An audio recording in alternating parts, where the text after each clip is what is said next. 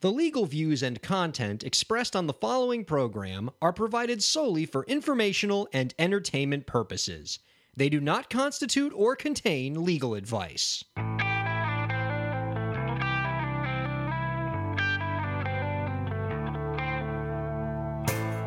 How's it going, everybody? Welcome to the show. You are listening to the Break the Business podcast. I'm Ryan Corella, and it is a pleasure to have you here this week. Hi, Dave. How's it going, buddy? It's going great, buddy.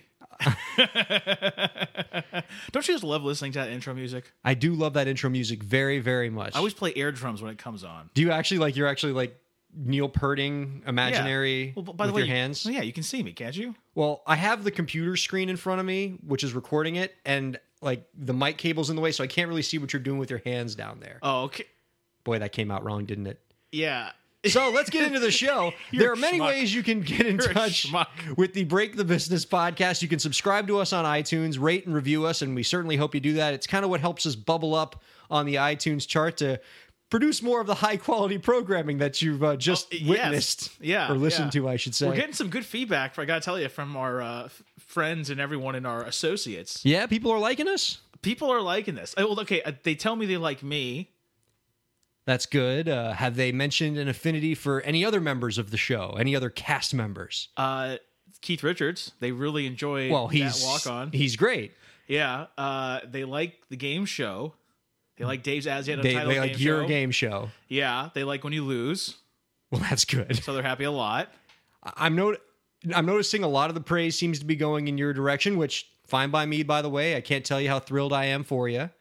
But um, you know what I think is part of it is you seem to be following the praise of this show more religiously than I am. Like you're the one who always tells me, like, "Oh, I've heard somebody new likes the show." Are you calling me needy? A little bit, kind of, sort of. That's essentially what you're saying. Aren't all I ne- podcasters a little needy? So now you're insulting other podcasters. This is really great. The this enti- is, this uh, is yes, exactly what we wanted. I, I'm putting the whole industry in my crosshairs. Absolutely. You just want to be an island unto your own. That's a great way to entertain people, right? No, it's not. I mean, Tom Hanks did it. You're not Tom Hanks. You are no Tom Hanks. Um, there are a number of other ways. Oh, sorry. Are you going to berate me some more? Well, I was going to go into a. I know Tom Hanks. You, sir, I know Tom Hanks, but I don't know Tom Hanks. I wish I knew Tom Hanks. Tom be- Hanks, that'd- if you're listening, please reach out. He's great. He's so great. He's he's terrific. Apollo 13, greatest movie ever made. Um, there are other ways you can get in touch with us. Are you done now? Can I can I get back to the show? Evan Gabby, thank you very much. Did you just give individual shout outs to two of your friends?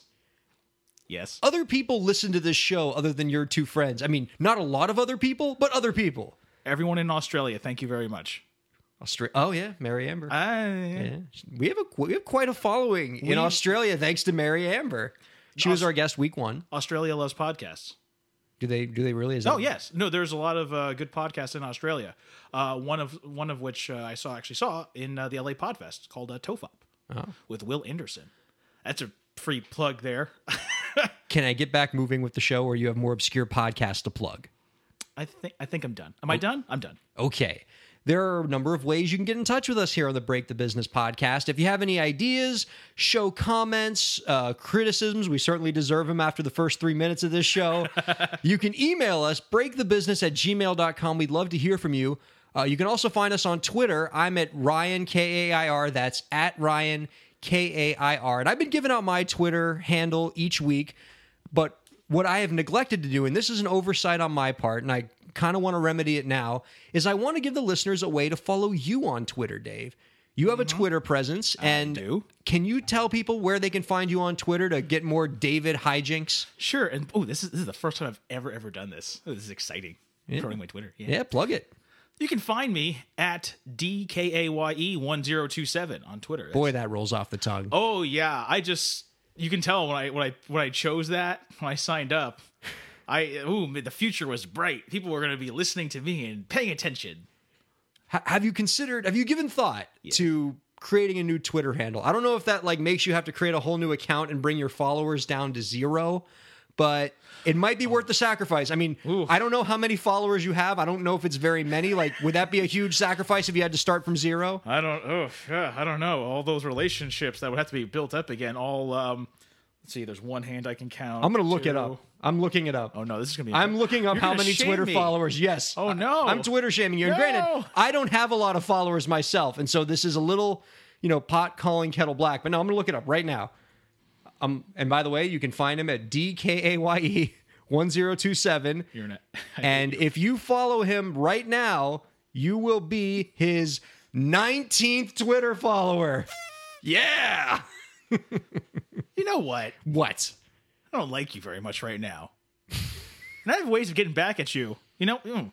Oh, the, oh, ooh, we- when the game show comes, I'm gonna murder you. You murder me each week on the game show. Yes. By the way, we're doing the game show again this week. Oh yeah. Um, so yes, you can find us at, at breakthebusiness at gmail.com. Go to breakthebusiness.com to check out the blog. I'm at Ryan K-A-I-R. He's D-K-A-Y-E 1027. Jesus Christ. I'll, I'll fine. I'll look into creating a new one, whatever the heck it is. I'll be uh, Ryan. How about at Ryan sucks? We'll see if that's taken. You know what's going to happen though? What? Is the listeners on our show, they're so pro you. Everybody loves Dave that I feel like they're going to sympathize with you that I'm making fun of your difficult to remember Twitter handle. And the next day, you're going to have like 5,000 followers just because people want to spite me.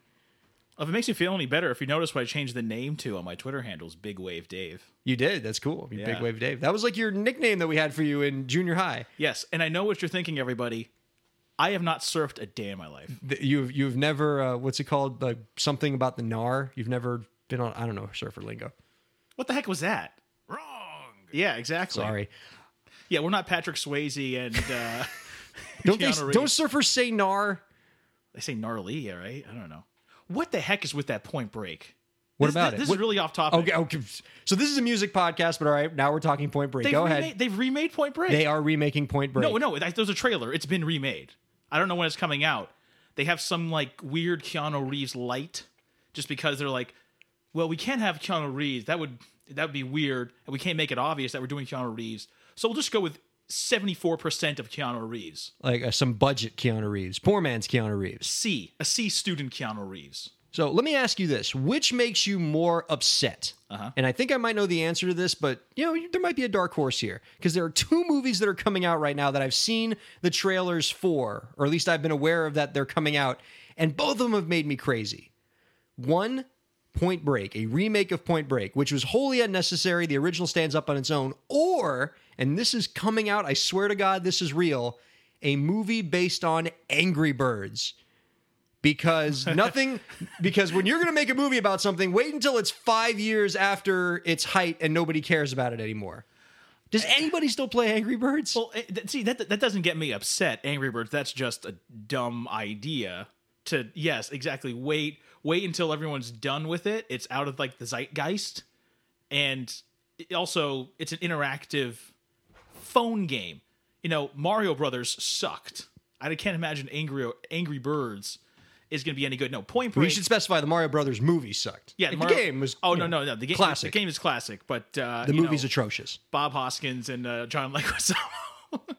i can't believe that happened exactly. bob hoskins and Dennis Hopper too. dennis hopper yeah i forgot he was in that the the creator of Easy Rider to that.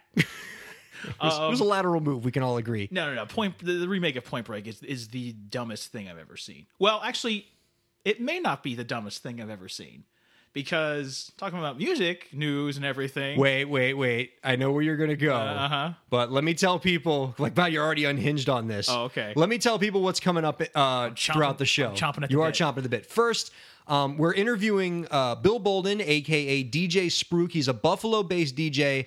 You're gonna love this guy, Dave. Um, he raised over twenty-five thousand dollars on Kickstarter, making an album called "Music to Die Alone in Space." To it's an electronic album in which every person who contributes can receive their own unique copy of the recording. So every copy that he makes sounds different and every person gets their own unique copy. He's sort of taking advantage of you know, recording technology and how cheap and easy it is to record and saying not only am I going to give every person you know a identical copy that's i'm going to take it to the next level every person gets their own unique song because i can make music so efficiently now um, he's in addition to that great project, which we're going to talk about with him on the show, he's also really good at social media and just generally very knowledgeable about indie music um, and succeeding as an indie artist. So if you're an indie artist and you're listening, stick around. You're going to want to listen to Bill Boulden, aka DJ Spruke. He's going to be super informative, and he's a fellow podcaster. So Nice. We'll love him for that. If you're an indie artist, if you're just listening, please stick around.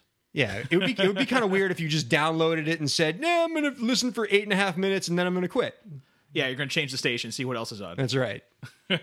um, okay, I can tell you're unhinged. So you have been bugging me about this for five straight days now. Is that right? Four or five days? Has it been that long? It It's feels it's it feels like four or five weeks. All right. well. It's your fault because you're you're wrong. I'm gonna. Exp- well, we're gonna settle this right now. We're gonna talk about this on the air because clearly you're bugging me about it, and and I tend to know with you that if you're if you can't let something go for five days, I know it has to be talked about on the podcast. So, as many people know, Taylor Swift put out an album recently, or in the last year, October 27, 2014, 1989. the 1989 album, the biggest album, you know, of recent time. It's gone platinum many times over. It's a huge, massive hit. Taylor Swift is the biggest star in the world. There's no debate. T Swizzle. That's what they call her. They call her T Swizzle, I think so. Yeah. like swizzle, like swizzle sticks, yeah. because she's so gangsta. Exactly. Okay, T Swizzle put out 1989, and so now we cut to this year. Do you have the date on this other release? It's it was September. I think it's it, but it's September. It's Yeah, it came out like a month ago. Um, rock artist Ryan Adams put out his own version of 1989, in which it was a track by track cover album of 1989 where he performed the songs in his own style. And I thought it was really interesting. And so um, I actually tweeted a couple times about it, specifically about the chart performance of Ryan Adams's 1989. Um, because it has been has done wonders for his chart performance. Um, for example, the his version of 1989 debuted at number seven on the Billboard 200 uh, this past week, I believe, and that number seven actually tied for the best Billboard 200 debut of his career. And uh, Ryan Adams has had eight chart appearances on the Hot Rock Tracks chart on Billboard. Seven of those eight have been off of this 1989 album. So it's done wonders for his career. It's pretty cool. It's interesting. It's to me, it's cool to see a rock artist who's not just you know teeny bopper pop putting his own spin on this kind of music. I think that's fascinating. You have just but you have spent like after you read this tweet, you then immediately texted me and have done nothing but hate on Ryan Adams for the last 72 hours. What is your discontent with Ryan Adams? Wouldn't it be hilarious if right now I said, I don't know what you're talking about. I think it's great. After I'm not just to, just to screw with me on the podcast because you've been hating on this all Yes. week and then you're going to throw me under the bus right now. Oh, no, no, I won't do that. No, no, no. I don't like this. I don't. Why don't you like this? All right, so let's It's interesting. So let's get let's get the let's get some a few disclaimers out there. I'm not a Taylor Swift fan. She's she's fine. Even though you, fine. you know her swizzle stick nickname, I, I- watch TV. I, I- I read the trades. You know, I Read the trades. yeah. Doesn't everybody? Um, no. Okay, she she's fine. But I- I don't have any of her stuff. But I'm not like I'm not a hater or anything. I don't. You're not a Swifty. I think they call them Swifties. Swifty, no, she was great. You're not a Swift on- boater. She was great on the Graham Norton show. She loves cats, which is cool because I love cats too. So hey, we got that in common. Um, also, I don't know anything of Ryan Adams. When I first heard this, I'm like, Ryan Adams covers Taylor Swift. Well, that's weird. I mean, the guy that did Summer of '69 and uh, I do it for you. You know, Um, it's not a illegitimate mistake. I think a lot of people confuse Ryan Adams and Bryan Adams. Yeah, that's So, Bryan Adams yes. from Canada, Right. Who's like older, much older. I don't know. Like Ryan Adams has been around for a long time. Yeah, he's probably older. I don't know. Yeah. Well, okay. well- Ryan Adams has been in the game for a while. He's he's not been as big as Bryan Adams No. was, but he's been around. No, because you know Stewie didn't cover Ryan Adams. Stewie covered Bryan Adams. Remember pieces of Stewie? Oh yeah, That's a Family Guy reference is for a you good. out It's a, there. a, and if you like Family Guy, you're laughing right now. yes. All right. All so, right. So okay, I, when I saw this, I'm like, well, well, wait a minute. This this literally is a one to one cover album. It's not he covered the whole album. not one song that's like okay, I covered one song and put it put it in with my own stuff. It's I am copying the entire album less than one year after its release. this just seems like a gimmick to me. And when you were saying how it's the most successful thing he's ever done, It would so seem, yes. that would then be like that. That seems to be validation of that. That's you know, I think I'm not in this guy's head, but wow, what a way! Because here's the thing, I think this shows two things. okay. One, people really love Taylor Swift. They love her so much they'll listen to anybody singing her. yes, they can't. As soon as the record stops on their device, it it's like no, I must replace it with something else. That's Taylor Swift. Will I hit like back or repeat or shuffle again? No, I'll just buy a whole new Taylor Swift inspired album. I If you go on Spotify, there's actually a lot of artists who cover who have Taylor Swift covers on there. well, Taylor Swift is not on Spotify That's right. because of that whole legal or issue. Because she didn't want to be on Spotify. yeah. Um, but I don't know why this has got you so unhinged. There's nothing wrong, in my view, with an artist interpreting the works of others. You know, if I if I've been able to see further, it's because I stood on the shoulders of giants. We like it when artists build on the stuff that came before them. And it's not like Taylor Swift's being exploited in any way. He would have had to have paid for the mechanical licensing fees to make these recordings as any other artist would. So Taylor Swift's getting paid. She's not getting exploited and you know Taylor Swift wins, Ryan Adams wins, the culture wins by getting this new work that interprets something that came before it, and and for some reason you seem to be begrudging him because he's made money off this. Like, why do artists have to choose between making a significant artistic contribution and being able to pay your rent? I tend to be of the view like I, I don't believe in like oh somebody sold out. Like, no man, get your money, get your money. okay first thing i never had an issue with it thinking like oh no he stole the works like no no i know how copyright works that's i the fact that she is getting compensated fairly and, and probably ex- looks like handsomely at this point Especially if he's selling a lot of records. yeah and stuff. i mean Yeah. that's fine that's great hey she's now got income and also hey free publicity by the way for her original superior version of 1989 she doesn't have to pay anyone to plug the damn thing because this guy's essentially doing it he's giving her free advertising. and, and guess what guess what we're doing We're talking about it. Yeah. Yeah. We're part of the damn system. That's also what makes me mad. So I'm giving him pub. I'm falling into his trap. He's like, ha ha ha. Yes, keep talking about me, guys. That's a dynamite Ryan Adams impression. That's yes, He nailed it. exactly. Not- He, he probably got pissed off. People thinking, "Oh, I'm Bryan Adams. No, I'm not Bryan Adams. I'm Ryan Adams." And to prove it, I'm gonna do Taylor Swift stuff. In fact, you know what's funny? This is probably the first time in his entire career that he's the more famous of the two. He's dealt with his whole career being Bryan Adams being more famous, but I would say right now Ryan Adams is probably the more famous Adams. So, do you think Bryan Adams is now going to do a, a version of Ryan Adams 1989? That's a version of Taylor Swift's 1989. I would imagine so. I think there's a 105% chance of that happening. Okay. and is there a tribute band of Bryan Adams called Crying Adams that's somewhere in Manitoba right now that's then going to do their 1989? Uh, you know what? I'm going to bring up something. Okay. And this is something I talked to you about earlier, and I, it's going to make you mad because when I brought this up to you a few days ago, it made you mad. But you advanced the position that it is somehow artistically bankrupt for artists to create cover albums of artists who've come before them. When meanwhile, your favorite band, your the band you worship at the altar of, Metallica, did this. They did an album of cover songs. I'm being, And yet when I'm- they I'm do it, it's okay? I'm making very sure to not like curse and lose control and dive over the table and punch you. Although that would probably be really good for the ratings. Um, You should let us periscope it first. Like, let me set up the periscope before you come leaping off the table. Because it's going to be a visual game. I think those are two completely different things. because one of them is a band you like. Well, one one is the greatest band in the history of the world. One is Ryan Adams. Um, two, the album you're talking about, Garage Inc., giving pub to them. Yeah. Garage Inc. is a compilation of some new stuff they recorded, but also covers that they did throughout like the 80s when they were B-sides to records. Remember when there were records? They're also called B-sides and singles. And you actually a band would cover songs as a way to get people to come out to the shows, to the club and everything. Ryan Adams, as far as I've seen, looks like this was like his what, his 20th album? He's made a lot of albums. Yeah. With the, it just I I don't like this. And by the way, I went to the source because if we're talking about Taylor Swift, like I go to the source. I went to the You talked to Taylor Swift. I, I wish um the Taylor Swift podcast called Taylor Talk or Taylor Talks. I should I should try try to get that right. Uh, Some dynamite research. yeah, Taylor Talk.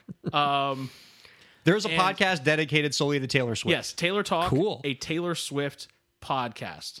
Um, no, I'm sorry, the Taylor Swift podcast. The The. the Taylor Swift podcast. I was actually listening to it a little bit on the. They had the more most recent episode talked about Ryan Adams 1989, and there's three hosts. One of the hosts is a Ryan Adams fan, and he liked the version. The other two didn't know Ryan Adams and didn't like it. You know, so they're in the middle of this. They're they're living, breathing, eating Taylor Swift. Not literally, we hope, because you know that way she can't make she can't make music. Um, you know, of reading, I've read, gone to some different articles. Um, Forbes, Variety, to try to get different reviews. Is okay, am I on an island here? Am I the only person in the world that doesn't like this or doesn't think this is pure genius? Is what No. Forbes said, or Yeah, no, no. Forbes agrees that it's like, eh.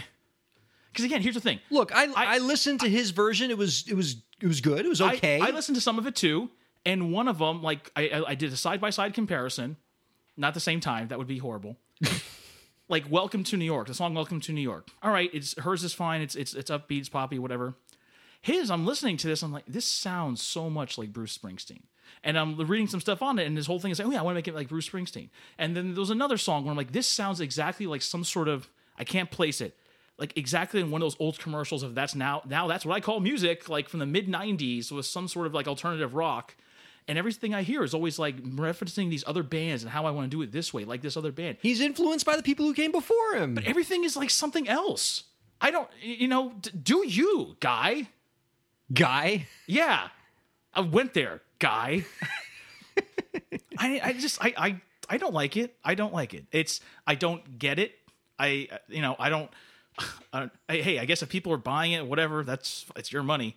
Um, I just it just it it seems so much like a gimmick to me. Um, Let me- That's great. She's being compensated. Okay, fine. He's making money. I I expect then him to cover Kanye West's next album next year. Maybe Kendrick Lamar. You know, maybe Jessie J. you you don't think that would be interesting? What what if Taylor Swift put out an album in which she did a track by track cover of Yeezus by Kanye West? Don't you think that would be interesting?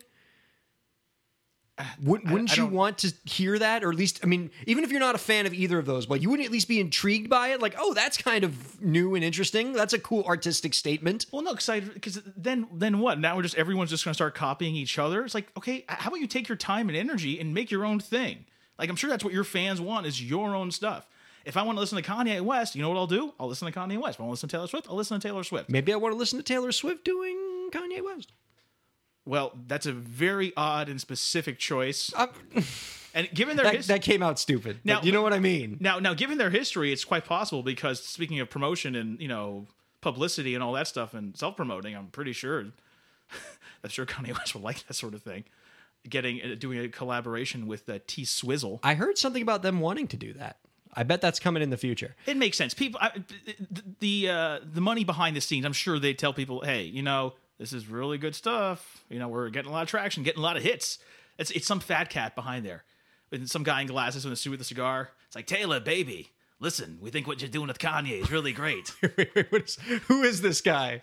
This Uh, is this guy? This is music. Is this music industry fat cat? this is a music executive fat cat, Ryan. Yeah. Oh, he must not like our show very much. I tell you, Ryan, every time I hear it, I want to puke. In fact, I'm thinking I got my boys, Muggsy and uh, Rocco, down in Vegas. I would think they're going to pay you a little visit. Oh my God! Wait, is he is he the head of a record company empire? Or is he a mob boss? Well, back then in those days, those things kind of uh, the lines blurred. Speaking of lines blurred, that guy owes me money too. We need to hold on to that character. I want in future episodes. I want music industry fat cat to show up again. How do you keep coming up? Like, how can you keep doing all these characters? Like, you had you had Keith Richards a few weeks back. Now you have music industry fat cat. Like, there's it's glorious. They just come to me. What can I say? It's a joy to have you on the show. We'll be right back. Bill Boulden, aka DJ Spruke, is next on the Break the Business podcast. Are you an independent artist looking to promote a recent release or crowdfunding campaign? If so, the Break the Business podcast would love to help you out by giving you a shout out on the air. Email us at breakthebusiness at gmail.com and tell us about yourself and your project. It won't cost you anything. We're just looking for a way to give back to the artistic community that's given us so much. Again, that's breakthebusiness at gmail.com for a free shout out. Thanks for listening.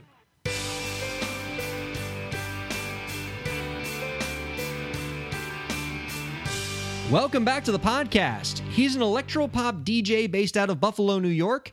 He recently completed a successful Kickstarter campaign where he raised over $25,000 for his upcoming project, Music to Die Alone in Space 2, a full length LP in which every fan can receive a completely unique musical recording of the album. He is also the host of Bump in the Night, a weekly podcast of electronic music, which is available on iTunes and MTG Cast. Ladies and gentlemen, Bill Boulden, aka DJ Spruke, is on the Break the Business podcast. Hi, Bill. How's it going? Hello, Ryan. It's great to be here. Thanks for having me on Break the Business. Um, it is uh, very much a pleasure to have you on. So, uh, so far in the first few weeks of this podcast, we've had a lot of acoustic mainstream pop musicians and they've been great but i'm really excited to have an electronic artist on here uh, get the electronic and electro pop perspective on the indie music industry. Tell the people a little bit about your style of music and uh, the kind of projects that you do. Okay. I've had my fingers in a number of different things. Um, they each sort of have their own style but for many years i was Spruke a synth pop dj making um, making new synth pop that's very much in the lines of uh, the faint or TV on the radio, those kinds of things. Mm-hmm. Um, very, very much borrowing from the twin trends of trance, industrial, but also rock, um, all coming together into a sort of a pastiche kind of thing. And then also, I was the DJ Spruke spinning straight pumping electro house and big room every Monday without fail for three whole years now wow. on listentobump.com. A new hour without repeating tracks, all new tracks every week. It's the mix that keeps coming. And now I'm trying something new. I'm going back and bringing my music composition degree and my film experience out to play with Music to Die Alone in Space 2, which is a album that exists somewhere between deep chill house and ambient music. Um, and that was the Kickstarter that just finished. And yeah, let's something. yeah, let's talk a little bit about that. Um, this is your latest project, Music to Die Alone in Space, to raised over twenty five thousand dollars. Congratulations to you and your fans, by the way. Thank you. Um, this is a unique project. Um, I came across this a few weeks ago, and it's not like any other crowdfunding campaign I've ever seen. It sort of changes the very notion of what it means even to produce music. Um, one of the things that we've often said on this show, Bill, is how changes in technology um, have have made it easier than ever for artists to create music, promote music, and distribute music.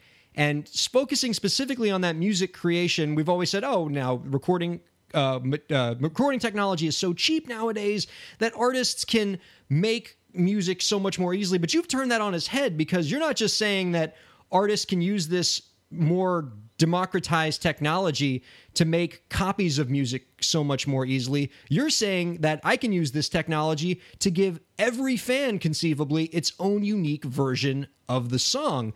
Um, and your you know your your project also has voiceover artists doing things in there, which is kind of interesting, and you know giving every fan a unique experience. Uh, tell your tell us a little bit more about the unique material concept of music to die alone in space too and also now that i think about it uh, tell everybody about the story of the album because i think that's interesting too. Like what what's the uh the narrative? Well so the narrative actually is pretty tightly tied to the delivery model. There's a reason why i think that this delivery model goes with music to die alone in space 2 and not with my next synth pop album which for all we know could sound like uh, Taylor Swift's 1984 or something.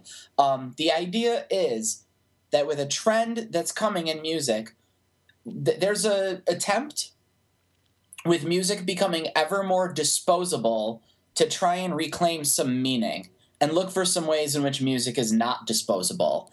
And I know all about music being disposable because I've kind of got the ultimate in disposable music culture when I'm a DJ who serves up 12 fresh tracks every week, usually on my cast, uh, 12 to 15, depending on how fast I mix them.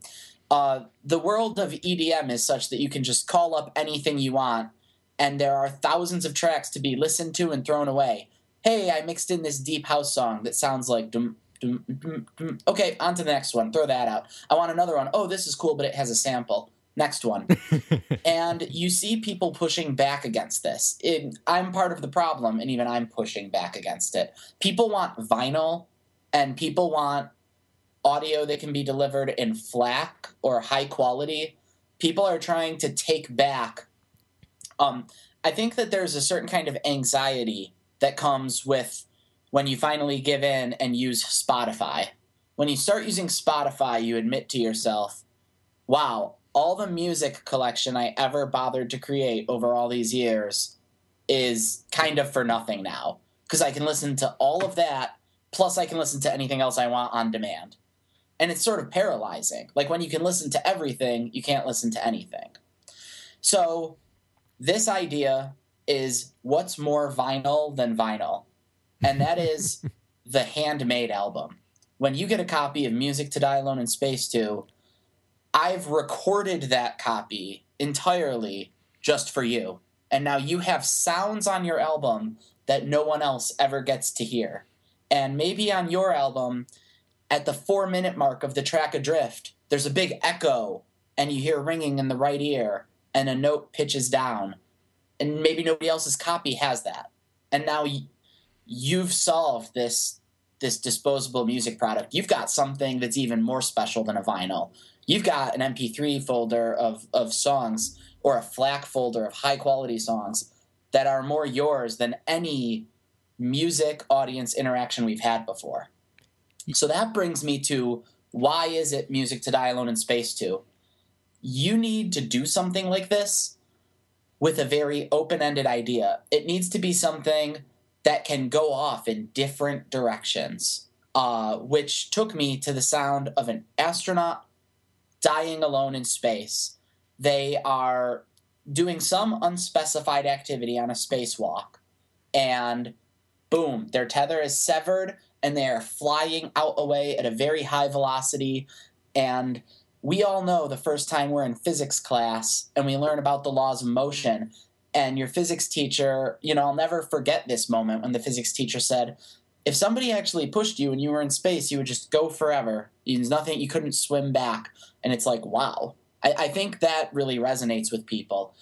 What that gave me working with this concept as we just sit there and wait for this astronaut to run out of air is it gave me the patient setting I would need to pull something like this off. So that when I'm feeding all these random elements in and making all these tracks where I'm not programming specific melodies, I'm writing little programs that cause melodies to be written. Um, they they have time to breathe. You have time to let the randomness come to life in a way that had I made this a rock album or something, I wouldn't. Yeah, you know, it, it's it's oh, what's funny about the music industry is that sometimes it seems like everything old is new again. Um, back in the old days of recorded music, you go way back to wax cylinders.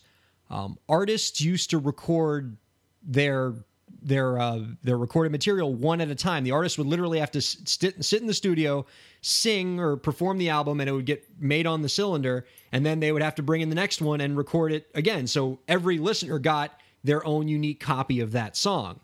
And here we are again in 2015, and you're delivering people the same thing. It's fascinating. So then the next element of customization comes in. We've already established that each person is going to be getting a unique variation on this album, where in every track there will be little moments that are that make their sound only sound like theirs. And since I'm doing this for people, that brought in the next customization element, which is the voiceovers. So with the money we've raised, I'm I have the budget to hire 12 different voice actors. Wow. Um who will be spread out among a wide different variety of languages, genders, accents, and styles of their performance on the behest of my backers. As a matter of fact, it's actually happening this week. We're running the behind the scenes backer poll where all my backers are writing into me and saying, What I would want most is for uh, this to be read by a British man. What I would want most is for a Chinese astronaut to read this. What I would want is for a Russian to speak it, but in English because I don't speak Russian. um, everyone's telling me what they want, and I it's impossible. Like I can't satisfy everybody, but I do have enough data to work with that I can pick twelve people who will hit a lot of different notes. Um, now, when people when I'm actually filling out people's individual copies, I'm writing to the backers and saying, okay it is time for me to record your copy of Music to Die Alone in Space 2. All the sounds are going to be scrambled, everything's going to be different, the tracks will sound weird. Which voiceover of these 12 do you want on your copy? Um, these are the ones that I've hired that you can choose from. And they can say, well, I'll have the Japanese girl on mine. And then that is now so much more like their album. It's not only they've they've been involved in the whole creation man, that's very very cool. It again, it's you know, it's perhaps the next level of what content creation can be. So th- this is one of those things too where you remember, you know, um, sometimes people do these things and uh, the music industry is like, "Oh, us too. Look, we can be cool." Like I remember uh, Radiohead did did "Pay What You Want," and they did this when they were off label, and then other companies were trying to get on board with pay what you want and it was just embarrassing or uh, nine inch nails once they were fully off label and they could do whatever they wanted they made the whole alternate reality game for their album and i'm sitting around being like yeah i can't wait to hear the black eyed peas reality game that's not gonna that's not gonna happen the, the alternate reality universe complete with dystopian websites to promote will.i.am's new album. So this is the kind of thing that's cool specifically because it's indie, honestly, because even the 25 grand is awesome. I got 310 copies of this to make. That is about my upper limit of what I'm prepared to make. Um, at about two hours a copy of work, that's 600 hours of work. That's a quarter of a work year. Goodness. So I'm going to be in the studio for a while. And that's kind of cool because, you know, Lady Gaga can't do this. I just, not unless she hires out a farm of little minions to do it, but then it's not really her, is it? Yeah, and, uh, and as you indicated before, your crowdfunding campaign was a big hit. You were able to raise a lot of money. Can you give uh, indie artists out there a little bit of advice, some tips on how they might be able to uh, achieve their own success in crowdfunding? I, I have a number of things that I would believe contributed to my project's success. And since this is a business oriented podcast, I'm okay with pulling back the curtain to show the wizard behind the scenes a little. Um, Much appreciated. Basically, no, nothing can replace coming in with an existing fan base. Okay. So the first thing is when you do a project like this, you have to cash in all your tickets you've earned prior. Um, you go back and you have all the things you've built the goodwill you built and it's sort of like you're spending it on this because you are asking people to pre-fund your project for you. Um, one thing one mistake that i see a lot of rookie people make is they're always draining that balance and never replenishing it. And i think this is a really important concept. When you ask for a patreon when you ask for a kickstarter when you ask for people to go upvote something on Reddit or something, that's that's a debit. And when you put out a song for free or you spend an hour on Twitter answering everyone's questions or you appear on a fun podcast or you make a cool webisode or do something fan servicey, that's a credit. And some people come in and see my success and say, Where did all that come from? and they don't see that I kind of came in with a high riding social media balance full of credits I'd earned that it was okay to debit by telling people, come be part of this and exciting them about it. I know it doesn't feel that bad because obviously it seems like a great value transaction. People probably didn't even feel like they were being asked for a, a debit which is fine because it's a it's an awesome product. Mm-hmm. Me and them both. But if you are asking for these kind of things, even if they're individually cool, and you're not building back up those credits in the meantime, you don't have the perpetual positive goodwill balance to be a loved creator in exchange with your audience. Does that make sense? It absolutely does. And so I would say, not to put words in your mouth, but it sounds like at the core of that is being a prolific content creator. You always have to give your fans more stuff and always have a steady stream of content. You can't be one of those artists that, you know, puts out an album with 12 tracks and then rides that album for 3 years and wonders where all your fans go. You always have to be creating new stuff. And it seems like you do that. You have your podcast and all these other projects going on and and you're always giving your fans something new. Yeah, I mean, I'm I'm almost, you know, a neurotic content creator, and I think you kind of have to be a little crazy. Uh, a lot of the, I mean, it's not unlike the blogosphere, where the most prolific bloggers, the people whose blogs became little media empires, like Andrew Sullivan at the Dish or Glenn Greenwald, these are people who blogged every day, done twice a day, three times a day, and it was good quality, not always just content mill quality. And then they would cash that in every once in a while with the big piece, the book or the giant manifesto report of journalism that was 25 pages long that you would normally never read if it wasn't from a name you'd already grown to trust from the little drips all the time. So that's the first thing I want to tell young fans out there is basically practice for your Kickstarter by doing what you love already.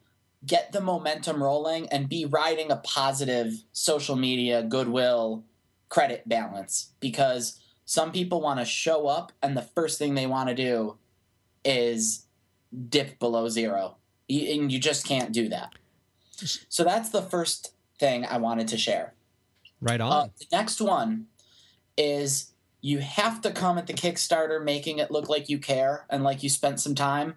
I really think that for being a one man operation, I made that Kickstarter video look great. I would have uh, never guessed you were a one man operation. like I, I, thought you had, the, I thought you had like your Spruke team with how uh, how sharp that video looked. No, that's uh, that was me and my wonderful wife. Oh, um, kudos to you both. Yes. Uh, there was there's just no excuse. I had somebody writing me, they said, I really love your Kickstarter video. I want to make one like yours. Um, can you give me tips? And they're like, by the way, all I have to film on is my phone.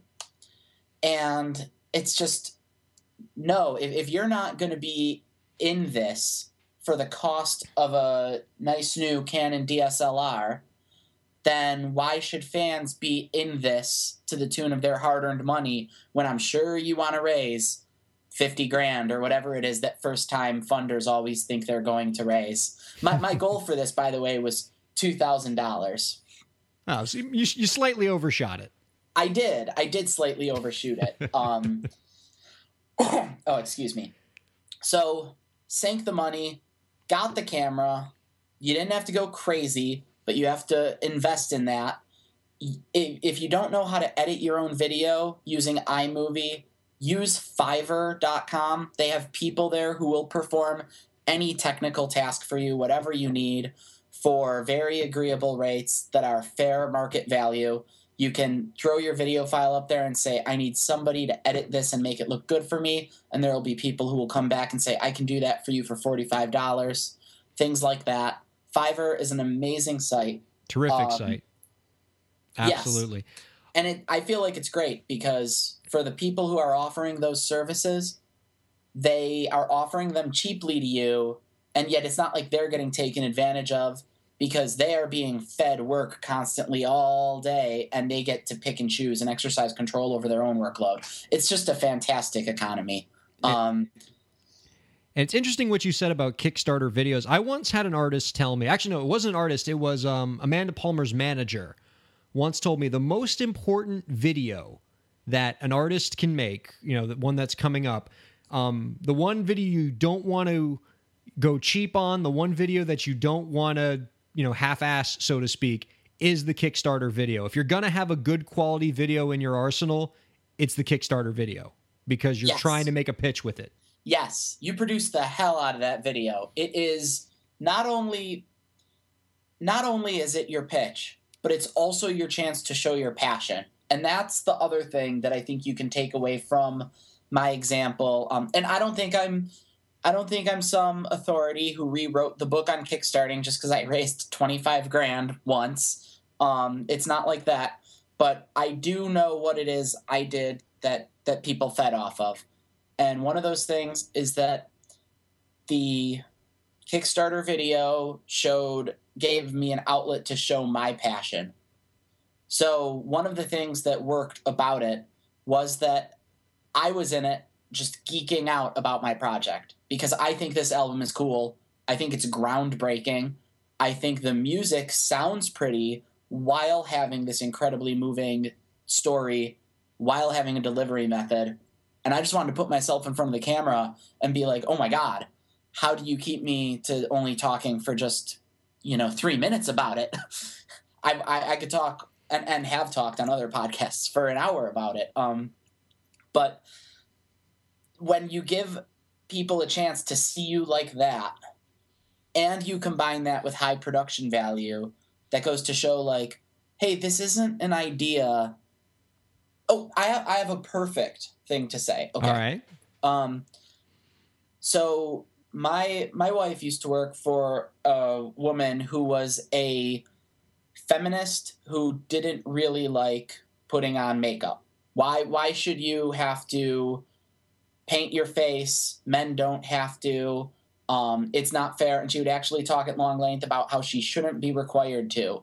Mm-hmm. But sometimes when she would go to a talk, she would make sure that she was putting on makeup beforehand and she would make sure that it was visible. Like, not just subtle makeup, but very visible makeup.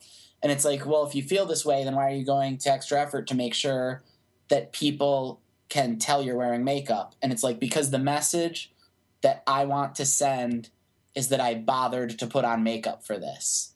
So they have to know that it means at least that much to me. and so I sort of feel the same way where if you're just going to do a candid talk and film it with your phone and put it online, you're not proving to people that it isn't just another day you dragged yourself into the office. Maybe your idea is just something you got really high and thought of. Like, oh man, what if I made this album? You come with a produced video. That's like saying I I just need everybody to see I took the time to put on makeup for everyone here today. And if it doesn't seem like you care, why should they care? Yes, and it, that just goes to show that I care. Um, it also didn't hurt that the video shows the music. The video is a great way to show the music as well as showing the cover art, which again, Fiverr. It, it's a mix of people who I've personally known and loved, artists I've made connections through with Twitter, and then just people who stood out on Fiverr, and they keep blowing me away. um, and so transitioning uh, for uh, for a sec here to your social media, much of what you said was critical to your success in Kickstarter. Was uh, among other things, always putting out a constant stream of content um, to build that following. Um, was that is that sort of the most critical component in creating the social media following that you have? Um, are there any other tips that you can give to artists for helping boost their profile on a website like Twitter? I mean, so for Twitter, just I probably tweet seventy to eighty times a day. It's just absurd. Um, I feel that you have to make yourself worth following, and the first step is to actually post.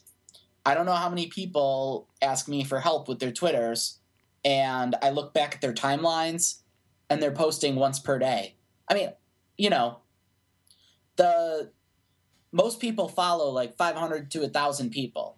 And especially if some of those are hashtag brands like Taco Bell or something that tends to post about three times in the lunch hour, again at 2 p.m., then about three times around dinner time, then you are falling off their front page in minutes. The way I have my Twitter set up, it's a fire hose. And so you have to consistently make it into their feed. You have to be timely and you have to have something valuable to say. Well, how do you come up with things to post to post so often every day? Fortunately for me, I have the fact that I I think I'm funny working for me. so if you've been following me for any length of time, I mostly tweet humor. Um, I probably intersperse about five to ten humor tweets interspersed with like one link to that week's bump in the night. Um, there are tools like Buffer and Hootsuite being used that fold into that that help automate some of the more boring tweets. So things like you you know for instance to promote my ios app which is one of my current pushes because you can get bump in the night delivered to your phone that is something that i don't feel the need to tweet myself about.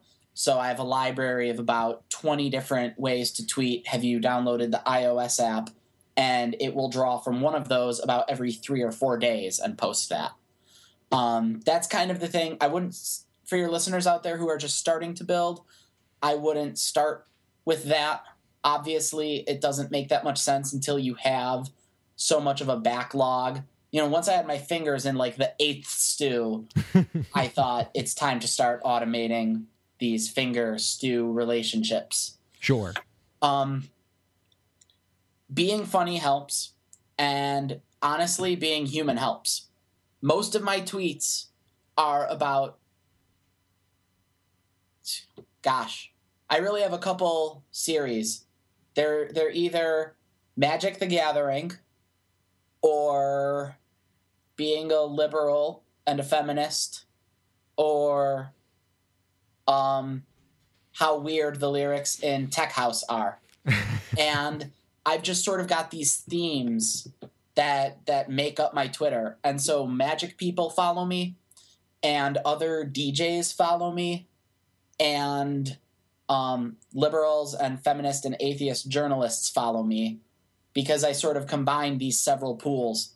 And that's actually something that Hollywood, or should I just say the record company approach to artists' personalities misses. They try to make artists stand for like one thing because you only have, I don't know, maybe they think they're competing for attention I used to tell people when somebody asks you, hey, what's your music like? You can't tell them, oh, you know, it's hard to pin us in a box. We're kind of like this, but mixed with this, but mixed with the other thing, because you tell them nothing, right? Whereas if you just swallowed your pride, and even though I'm sure you're nothing like Coldplay, you said, you know, we kind of sound like Coldplay except harder, then they're like, okay, great. Now at least they have an idea what you sound like, but more importantly, they're at least interested. Right. When you only have time for an elevator pitch, keep it simple. However, with Twitter, you're not making an elevator pitch. You're kind of starting an ongoing dialogue with your followers that will last for years. And that's what I am on Twitter today is the product of a continuous conversation that I've been having for 4 years. That gives me the kind of depth I need to actually flesh myself out fully. So no, my elevator pitch would be like, follow Spruke. Well, I mean, you should. Let's see. I talk about magic. I talk about board games a lot, and sometimes I talk about video games. Also, I talk about DJing. No, I would never say that. but in actually executing the Twitter strategy, which is me just being myself about 50 to 80 times a day, all day for just endlessly, then I have time for all that. And now my followers you know, they meet me sometimes and they, they already know me. They invite, sometimes they get a board game I like out of their bag and be like, Do you want to play around with this? Because I brought this. And it's like, Yeah, I love that game. Oh, they, they already know what it is they want me to sign. And, and the music companies aren't doing that, right? They, they take an angle like, All right, what's Taylor Swift? And it's like, Well, she's innocent country girl turned breakup girl. What's a Macklemore? Oh, he's he's funny. He's a he's he's silly. He's chill. He'll just ride a moped. but like what's Spruke? Well, I don't know. You follow me and you start getting the picture. Right. That's so that's what I have to say about the social media thing. That's pretty outstanding. Um, and you know, I got to say, you said you were a, uh, you know, I think you said you were a music composition major. Uh, a lot of the stuff you said makes you makes me sound like you makes you sound like you know you you have an MBA's thinking almost. You know, you you seem to understand you know the the the sort of marketing and promotion principles that they teach in business school. I was a business school grad, by the way. So I mean, everything you were telling me is stuff that I paid a lot of money to a professor to tell me, and I should have just hung out with you for four years. I, I get that a lot from people. it's I don't know. It's not that hard. I think that um, what people can pick up on is authenticity. And I think there's the sense where if you're tweeting, if, if you take my advice and you tweet 50 times a day, and it's so that one day you can be a famous rock star, nobody will care. But if you're tweeting 50 times a day and it's because you're you and that's part of what you're doing and that helps you on the path to that goal, then that's cool. I want to take this opportunity now, Bill, and show the listeners out there a little bit of the fruits of your labor. Um, we have a a uh, a track from Music to Die Alone in Space 2 that you rendered specifically for the podcast. Is that right?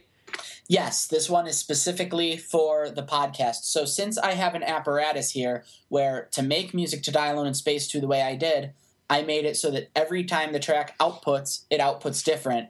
So I'm not just sharing a track with you, I actually just output a fresh version of it for you. And so now this is what yours sounds like. No one else's will sound like this on the album. And I'd actually like to annotate it as it plays, calling out a few things that are only the way they are because of this. Uh, that sounds awesome. I tell you what, we're going to do. We're going to play the song right now on the podcast. I'm going to turn my mic all the way down and just let you annotate, narrate on this so people can learn more about your process and learn more about this song. I think that's an outstanding idea. So cool. we're gonna we're gonna play this now. This is um, off of uh, the the title of Void Render Twenty One off of Music to Die Alone in Space Two, uh, annotated by Bill Boulden, aka DJ Spruke, here on the Break the Business podcast.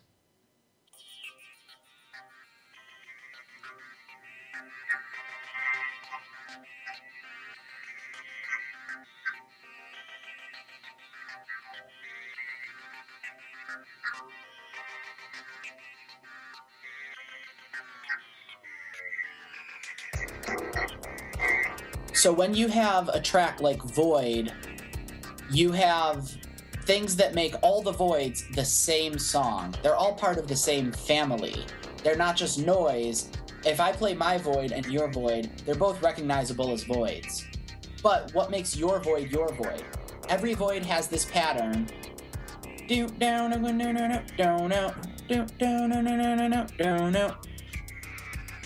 But the exact pattern in which it's going, they'll always end with that at the end.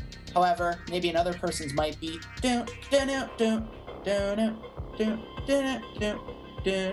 so there's a lot of interplay in that. And since that's the main feature of the song is that pattern, that gives a huge amount of randomness to people's patterns.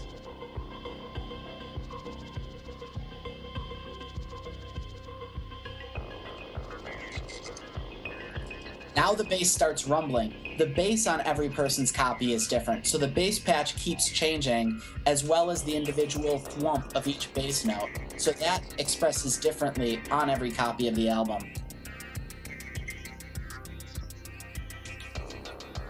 Now you begin to hear these big void sounds coming in. Those are built in a huge um, modeling reverb that models a huge space for the sound to play in, and actually every time I record it, I change the size and shape of that room to change what the verb that sound is like.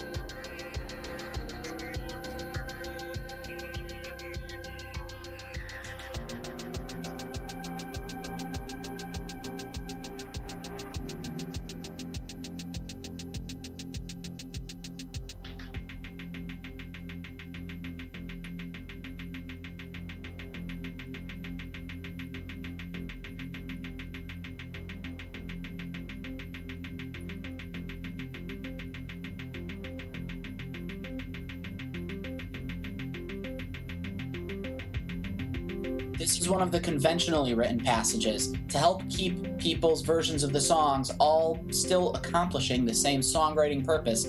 Some passages are the same on every album, and this is one of those.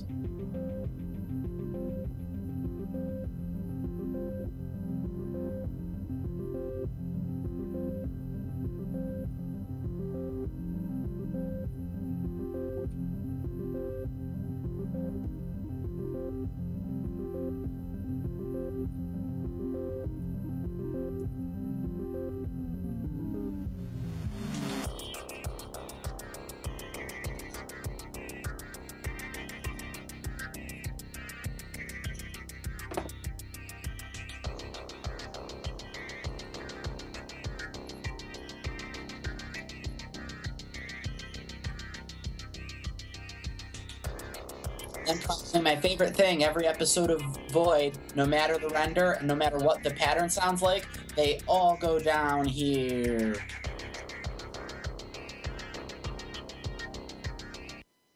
All right, that was tremendous. Thank you very much for letting us play that on the show, Bill, and uh, thank you very much for annotating it. That I feel like you gave the listeners a window into that song that they wouldn't have otherwise had, and that's awesome. Thanks so much. Yeah, that was kind of fun. I just feel like when you're only listening to one variant of it, then you have no idea that it's not just another song that's like other songs. But I was trying to kind of illustrate. Um, stay tuned, you know, because one day in uh, December, when people start getting their custom copies, somebody may release theirs or upload it, and you'll hear that album, and their void will will have a lot in common. You'll be like, "Oh, I think I know that song," but each sound is different. Everything's just a little and maybe the whole thing, you know, just comes off differently. Uh, before we uh, tell everybody where they can find you on websites and social media, uh, do you have um, any other specific tip, that uh, general tip that you can give to indie artists out there on uh, how to move forward in the indie music industry and do it in a way that you've been able to? I mean, I would love to just do a quick shotgun approach. Um, Even better. yeah, let me just give you some tidbits if your music isn't on YouTube, it doesn't exist. It has to be on YouTube and it has to come up as the first result for searches for your artist name and song title. If you don't know how to put it on YouTube, use a service called tunes2tube.com, which will just take MP3s and put them on your YouTube channel for you. SoundCloud takes down almost everything now. You should look to moving to Mixcloud if you're doing anything remotely DJ related. Facebook's ads are mostly a ripoff. Twitter's are actually not.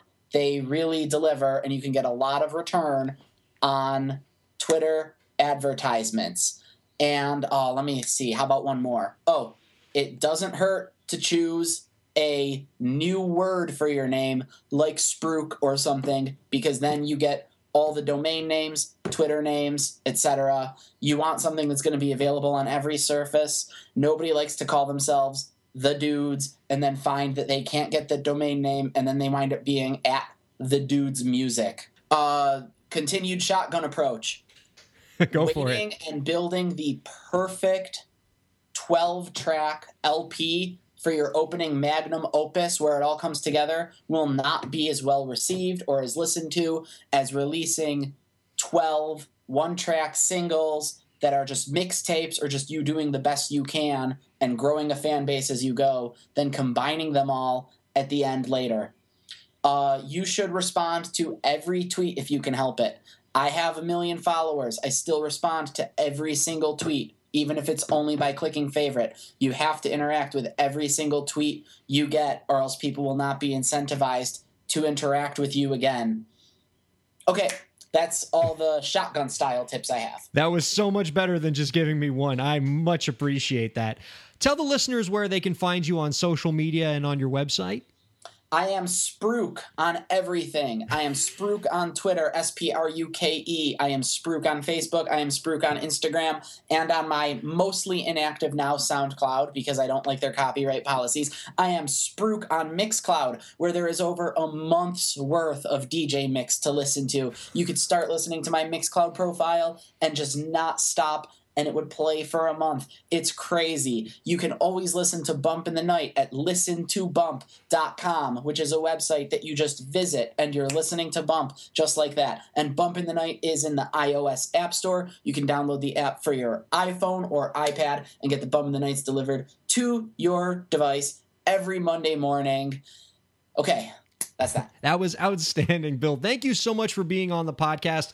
And please don't be a stranger. We'd really love to have you on again real soon. The advice you gave is great. You have a great grasp of the industry, and everything that you said is going to be invaluable for the listeners. So thanks very much for coming on.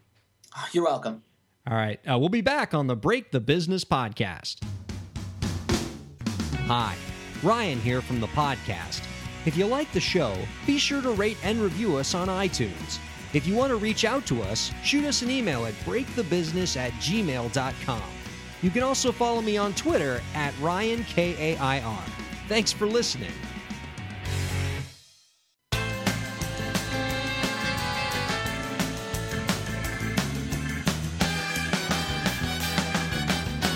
Welcome back to the podcast, everybody. Thanks to DJ Spruke, Bill Boulden, for being on the show. He was a great interview, super informative. If you want to learn more about him, you can find him on Twitter at Spruke. He was very, very great. I hope we can have him on again real soon. Yeah. All right, Dave. It's the D block. It's your world. We're doing we're doing the game show, right? It's my world. Everyone else just living in it. All right. So we're doing Dave's as yet untitled game show. How? that- However, Yes, that was the title last week. Yeah. Yes. Oh, was okay. So each week you've promised me that you're going to come up with a title for the game show. You say you've been hiring writers and having all these things happen. And yet each week when I play the imaging for this game show, it's the same title. It's still Dave's As Yet Untitled Game Show.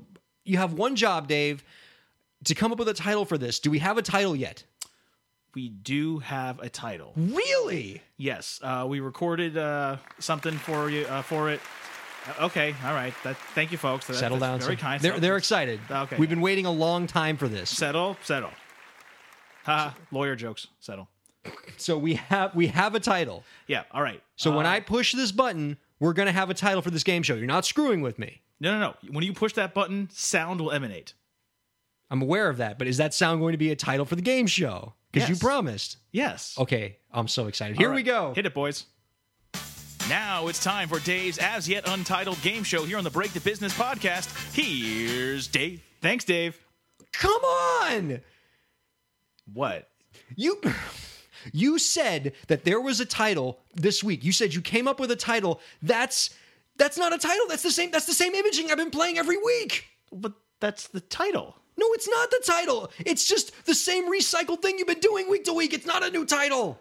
So if I'm hearing you correctly, you don't like recycled content. I want you I want something new. Yes. But not but an hour ago, you were singing the praises of Ryan Adams in 1989, recycling Taylor Swift. You know what this calls for? Was that you dropping a mic except that was a pen? Well, these mics are expensive. I'm, Yeah, not, I'm not a savage. But yes, for effect, that's the pen. Yeah. so right. I, I got you. I got you. So, uh, real quick, tell everybody how this game works. I'm so mad. Okay. Uh, you know, before and after. Um, y- y- you should know how the game works by now. If, well, if we also we've now got a back catalog to listen to, so please go back and listen to those. So it's a before and after style game. If I'm right, uh, we play the right sound. Yeah. If I get them wrong, Wrong. we play the wrong sound.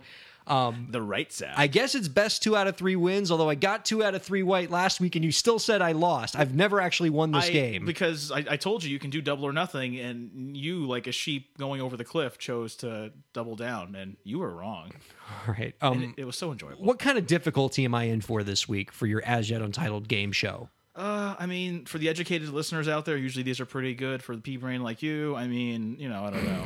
Um, generally speaking, whenever people tell me that they listen to the show, they always seem to get it right.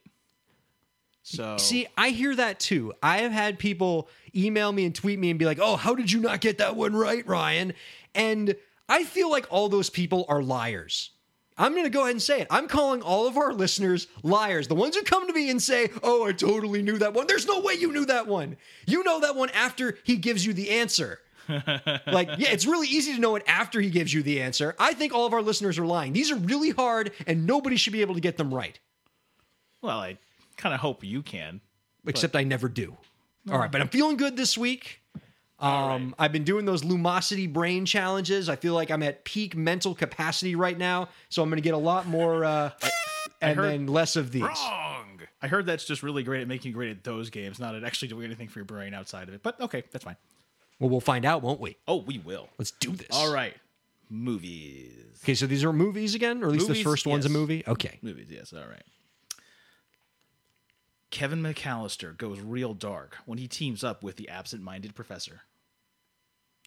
How many are here? Two. There's two of them. Yeah, the usual two.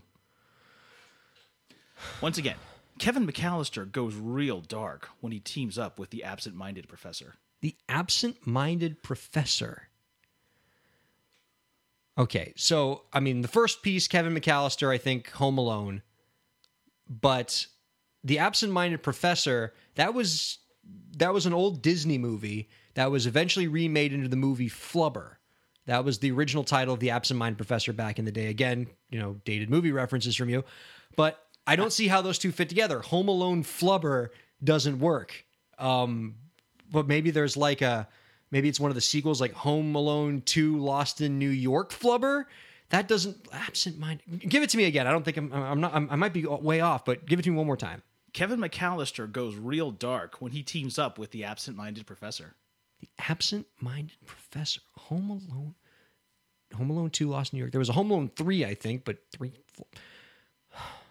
I'm sorry, I don't know this one. I know Home Alone and I got like Flubber, but Well, I can't put it together. You got to dig deep and listen to the clues. So you're you've given up? I've given up. Wrong. Yes. I know you love that. I know it sustains you. It, it, it's slowly becoming the reason I wake up in the morning. it's that's my my existence is starting to become defined by this. I think when you go back and listen to the podcast episodes, I bet you don't even listen to the whole episode. You just like fast forward all the way to the end, just to the part where you hear wrong, and just listen to that Wrong. Over and over in continuous loop. That's my theory. Maybe. Okay, what is the answer? Because now I'm All genuinely right. curious. Kevin McCallister goes real dark when he teams up teams up with the absent-minded professor, the good son of Flubber. oh, Wrong. that's not fair. That's uh, Kevin McCallister goes real dark. Macaulay Culkin i- is a freaking murderer in The Good Son. The Absent-Minded Professor had a sequel back then before it was remade later on with Fred MacMurray, son of Flubber. The Good Fred. Mc. You just you just let Fred MacMurray into this podcast. Yeah. of all of all the dinosaur fossilized references you have imposed upon this show, you come busting in here with Fred freaking MacMurray. I thought Jimmy Stewart. Eh, Do you have something against Fred MacMurray? Everyone loves him. I don't think any of our listeners know who Fred MacMurray is. You're doing it. Email him, please. Fred MacMurray. I mean, unless like people were watching I Love Lucy, you know, reruns on Nick at Nite and maybe like caught him as, as a guest spot or something. Fred MacMurray. I wonder if he was on I Love Lucy. and and first of all, you understand. And, and, and am I letting my anger, sort of bitterness, like be cast upon you unfairly? No, I'm not, because his name was not Kevin McCallister. His name was Macaulay Culkin. You threw me off when you said Kevin McCallister. You had me thinking Home Alone. Yeah, I Like threw you, off. You That's the know, he did other movies, not many other movies. That's the whole point of the game is to make you think outside the box. You we've been doing this now for a while. This is now like the sixth show, and also we've just been doing it you and me. So this is your that was such a dated reference. Whatever. Shame on you. Okay, I'm, I'm right. playing from behind, You're- but. I'm recovering. Let's do this. Let's do this. all right. Now okay, let's see.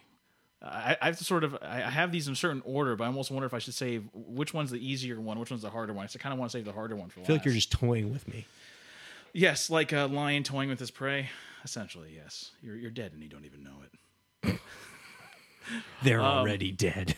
Mm, all right. Uh, da, da, da, all right. This one kind of has a music feel to it. All right. Okay. Let's do this. All right. I'm feeling this. Justin Bieber. Ugh puts on a show accompanied with the unauthorized return of a secret agent. Let's hear this again. Justin Bieber ugh, puts on a show accompanied with the unauthorized return of a secret agent. Is your wait? Is part of the clue you groaning? Justin Bieber ugh, puts on a show accompanied with the unauthorized return of a secret agent. Justin Bieber. Okay. Uh, You gotta say it right. That's a legal name. sorry. I, I want to make sure I get the words of your clue perfect. Okay. After uh, what comes after the groan? puts puts on a show accompanied with the unauthorized return of a secret agent. Unauthorized return of a secret agent. And this is a music or movie? Maybe both, Maybe both. Okay. I mean, kind of ish. Yeah. I mean, you have. I mean, when I think Secret Agent, I think James Bond. When I think Justin Bieber, I think Never Say Never. And like James Bond, didn't he have a movie called Never Say Never Again? And like, and Justin Bieber was Never Say Never. And but like, I kind of feel like that's doesn't really fit too well because you kind of are you- like they're supposed to kind of be independent and then they come together in the middle. And Never Say Never is a full title. And I'm so afraid that if I say this is the answer and I'm wrong, then I'm going to lose again and continue my losing streak. What's your answer? Oh, God. Um, you know, what? I'm gonna go with it. Never say never again. Final answer. Mm, Sorry, that's not right. That's not what I was looking for. Wrong. For God's sake. But But because why did you cut it off? Never say never, never say never again. no. Let me hear it again. Let me hear the answer. never again. say never say never again. Oh, that is bull crap. that's genius. That's funny. That is a dump truck full of hot garbage. He had a freaking concert movie called Never Say Never. Yes. Never Say Never Again. It's really clever. That is actually. Why would you throw out the rule uh, and and just do your own thing? Can I get half a point? I was in the. No, you're right. Never say never. Say never again. That was actually very creative, and I hate you for how creative that was. Yeah. Well, wrong. I'm starting to think I should be the host of the show. I mean, what do you bring to the table?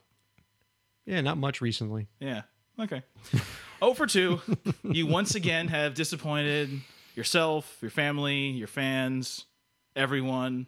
This is becoming real dark and depressing. A cloud is over you. You know, I can't help but feel like you've been knife. using the D block not as much as an entertainment vehicle, but just a weekly dem- demolition of my self esteem. That's what you've decided this has to be. Like you're trying to make me feel bad each week. Wouldn't, wouldn't it be great if this was like a long con, like you did something to wrong me in sixth grade, and I've been working my way up to revenge ever since? And this is your This is the reckoning. well. I know round three doesn't matter because I've already gotten the first two wrong, and damn it, I was so close with that second one. But I'm sure all the listeners are like, "Oh, I got it right, Ryan. What's wrong with you?"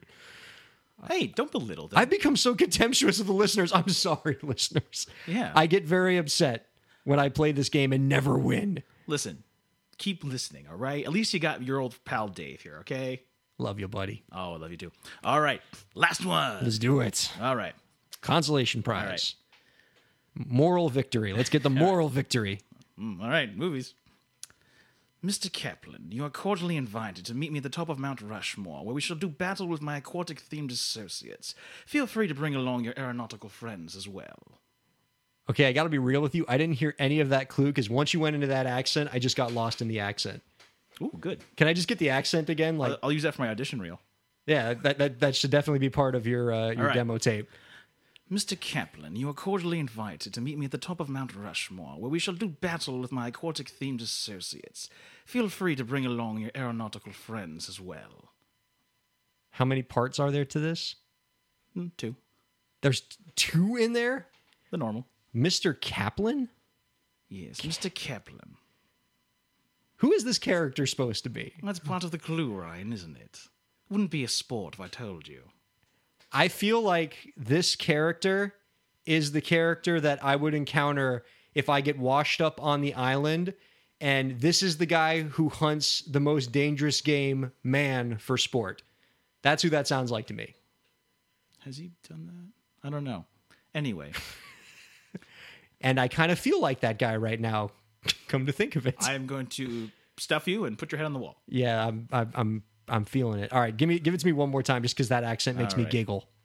Mr. Kaplan, you are cordially invited to meet me at the top of Mount Rushmore, where we shall do battle with my aquatic themed associates. Feel free to bring along your aeronautical friends as well.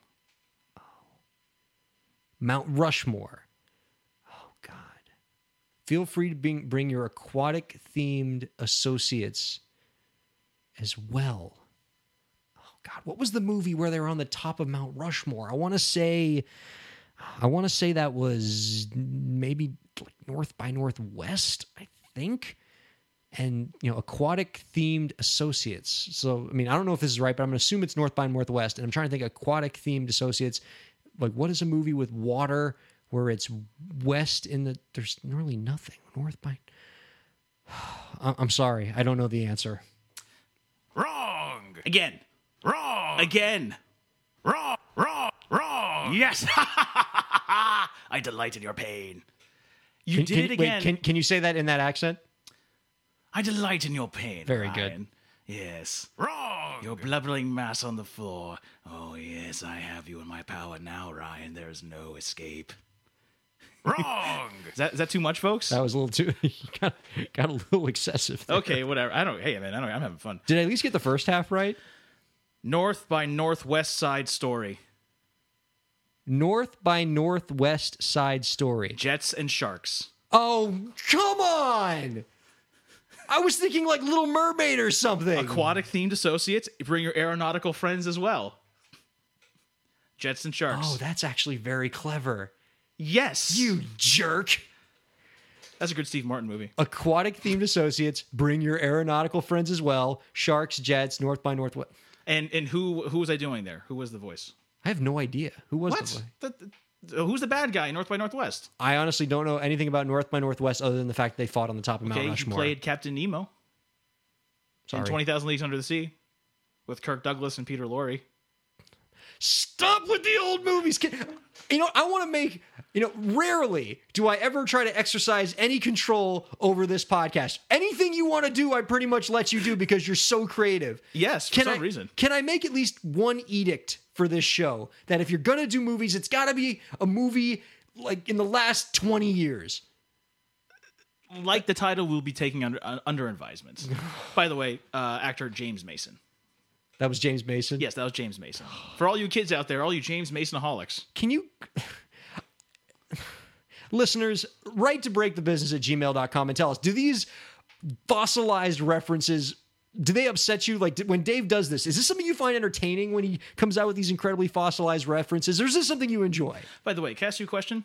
Uh, Yeah. Which, how many centuries of cinema would you like me to pull these from? I, I, it's very limited, just in case you're wondering. You know, up until recently, there's only been the one. Now we've got you know 15 years into the second. So you know, just wondering. Uh, de- I stumped you. There's dead air now. Great. no more fred macmurray that's that's, that's what i ask No more Fred. Mc- uh, okay, I can. I think I can work with that. Fine. No I, more. Fred I know i'm going to ruin your fred macmurray themed dave's as yet untitled game show you have planned next week Yeah, but uh, you know that was good. Um, do you want another a, a, a, an- an actual title next week? i would love very much to have an actual title next week are you going to have an actual title next week I will give you an answer. Thank you. That was well done, Dave. Yes. Uh, thanks very much for your as yet untitled game show. The audience loves it because they love it when I'm sad. Yes, that was a lot of fun. Yeah, it was a lot of fun. And it's always, as always, Dave, it's a pleasure to have you as my co-host on this show. Aw, thanks for Uh, having me. You're outstanding. You're super funny. And uh, thanks to you, thanks to DJ Spruke for being on the podcast. We will see you next week on Break the Business.